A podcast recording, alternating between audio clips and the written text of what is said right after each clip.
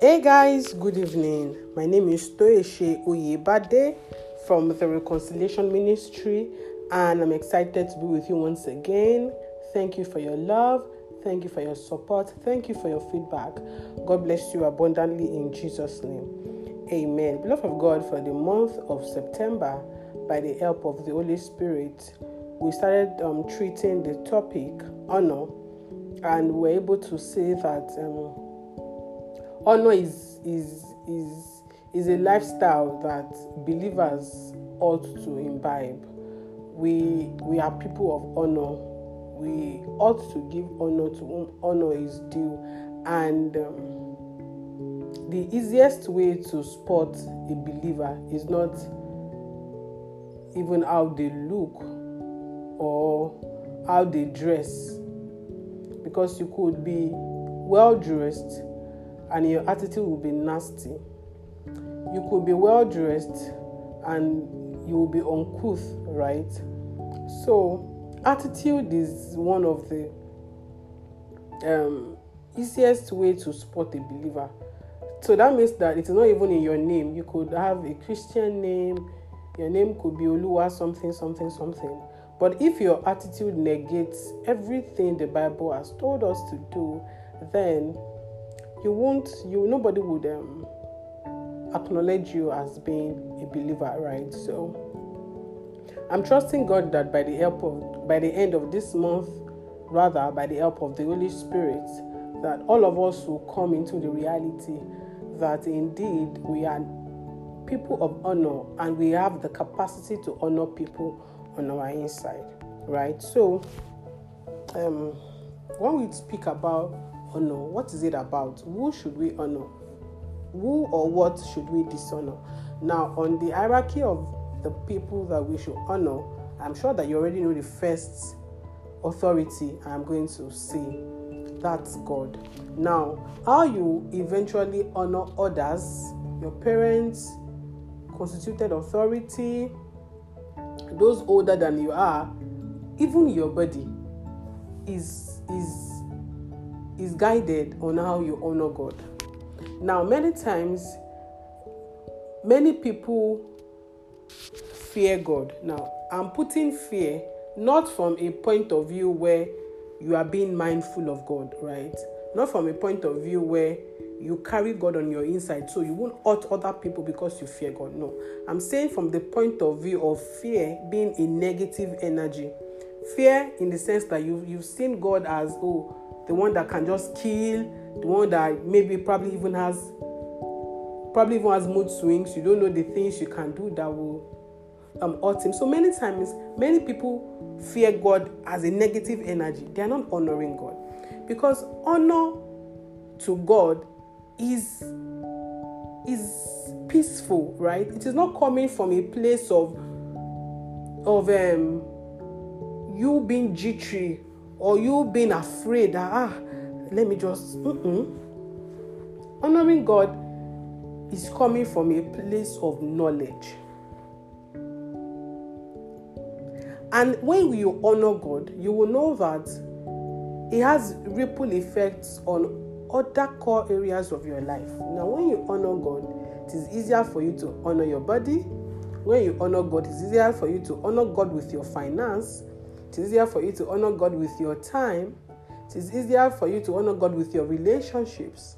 Easier for you to honor God with your service and in any way that you can think about. Honor comes to you easy when you have already determined in your heart to flow from a place of knowledge that God should be honored. Now, let me put it out there that it is impossible for us to honor other people if we do not honor God. Because if you don't honor God in the capacity of Him being God, then you don't care about other people or other institutions. You you you you might you might try, but it will be futile because God is the beginning of honor. So when you don't tick off that box, then we could as well just be joking, right? So now which um what instances do we have rather on ways that we can honor God. Now, the first instance I would like us to know today is that we can honor God in our finances, right? Proverbs 3 9 teaches us that we should honor God with our possessions and with the first fruits of all our increase. Now, there have been debates, right, about oh, which amount should we give God? Which this should we give God? And sometimes I find this debates funny because I'm like, why are we reasoning out finances when it comes to God? I don't know if it's just me, but I don't I don't let common sense come to play when I'm thinking about what to give God, except if I don't have. Except if like I am down to my last penny. If I'm not down to my last penny, I'm eager to give God. So at that point in our lives when we now start to, you know, over calculate, that is when, you know, arguments will come in the sense of, oh, we don't even have to tithe oh, we don't even have to drop offering in church. We don't have to do anything in church. We can just go on the street and give and give beggars. Even God will be more pleased. Why are we dropping offering in church? You know, you will just find out that people will start arguing with themselves, start getting agitated over money. And it just, I'm just always shocked that money that you and I know for sure that nothing is coming to us from the basis of how much we have done. Because if money comes to people by merely being hardworking, then the richest people should be people that, you know, do manual labor.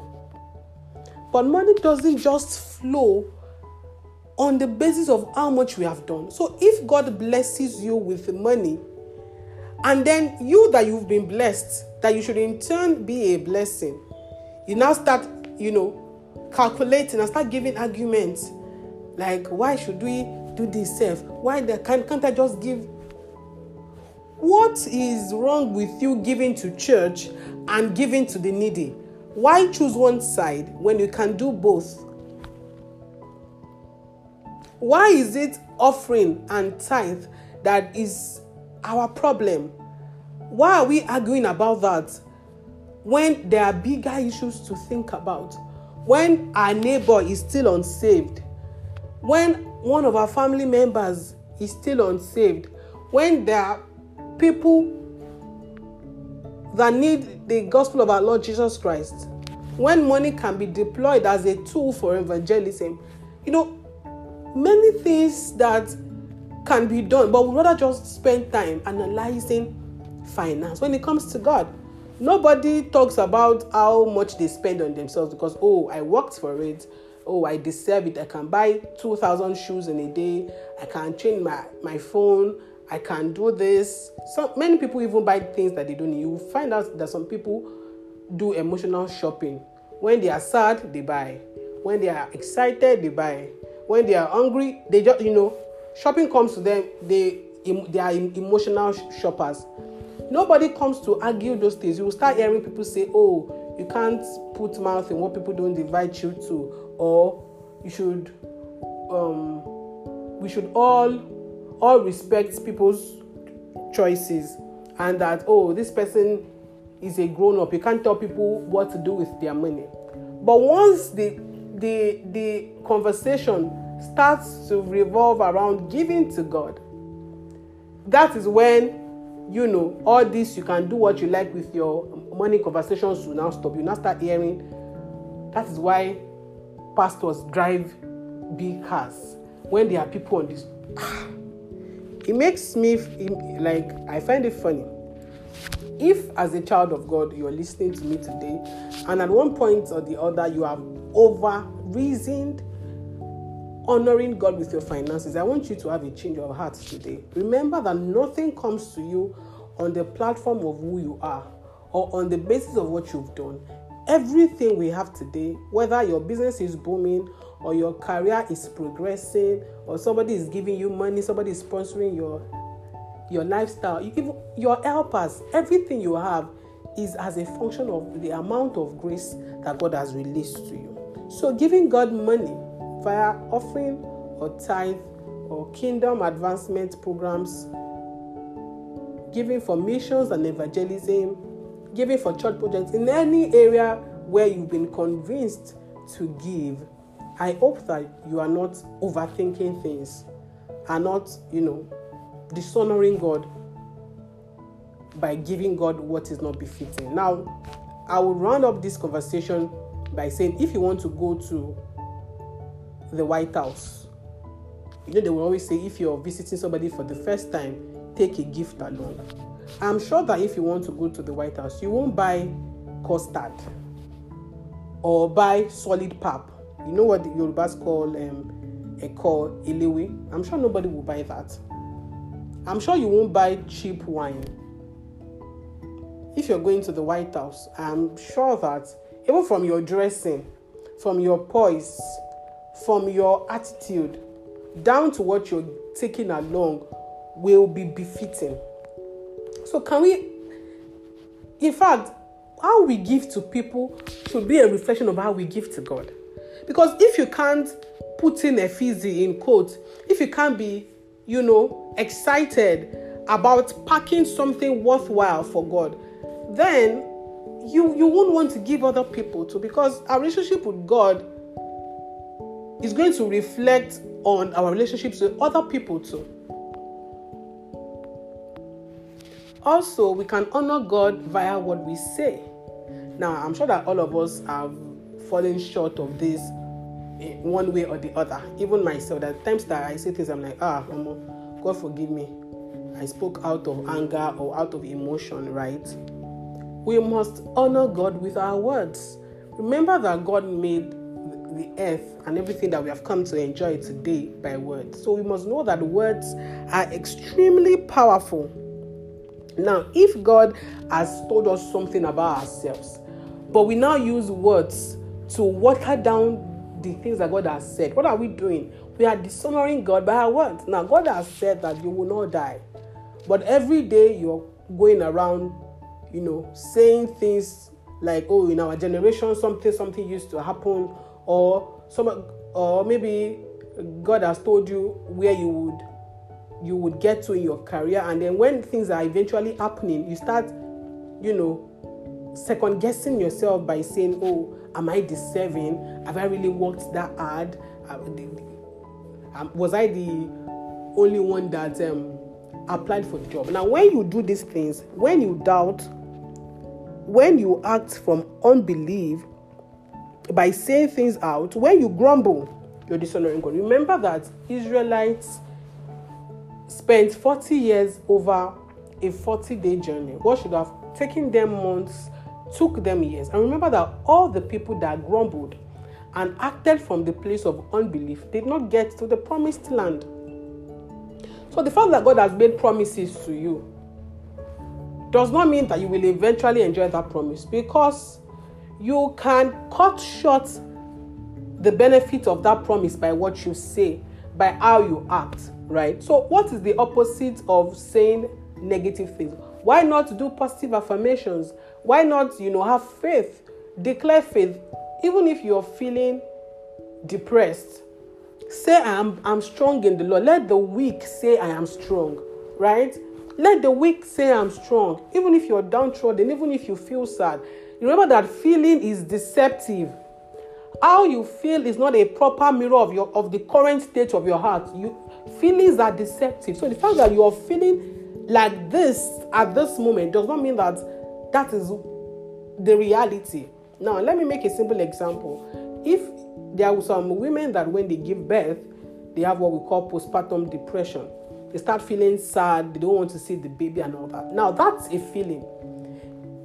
The truth of the matter is, women are usually excited about their babies. Now, that's the reality. However, this mental state makes some people makes some women feel like they don't like the baby. Now, that is a feeling. So we must not give credence to feelings. We must not give power to feelings. We must not give energy to feelings because remember that feelings are deceptive. So even when your reality isn't looking like it, choose to feel right. Choose to experience joy. Choose to honor God with what you say.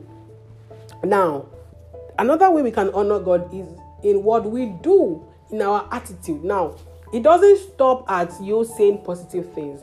How are you reacting? how is your attitude at work? Imagine when people hear your Christian name and they're like, oh, so her name is Ruth, so she's a Christian. That is extremely demeaning. But a situation where in 10 minutes, people around you can already guess that, oh, this person is a child of God because of the way you react. So if you say one thing and you act the other, then you're not honoring God with your lifestyle.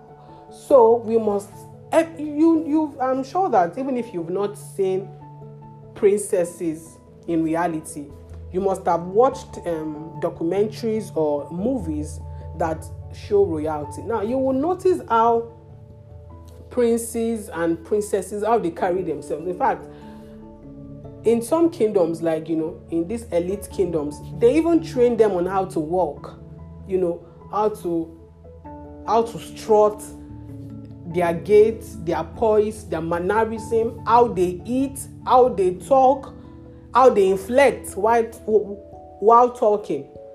Just so that you know, on a first glance, everything is obvious that this person is reality. Now, news flash these are earthly kingdoms, these are children of earthly kings. Now, how much more we that we are children of an eternal king, children of a divine king, a king that has no beginning, neither does he have an end.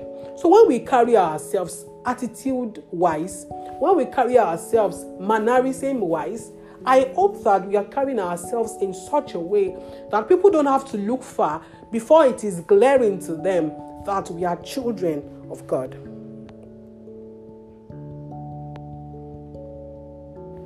And guess what? When all these things come to play, what happens? You're giving glory to God. Many of us feel like giving glory to God starts and ends during prayers. You know, when you say, Oh God, we give you the glory or maybe in worship, oh, we give you glory. That's not the beginning and end of giving glory to God. How you talk can give glory to God. How you react when angry can give glory to God. How you react when sad can give glory to God. How you react with your neighbors can give glory to God. How you react with your junior employees can give glory to God.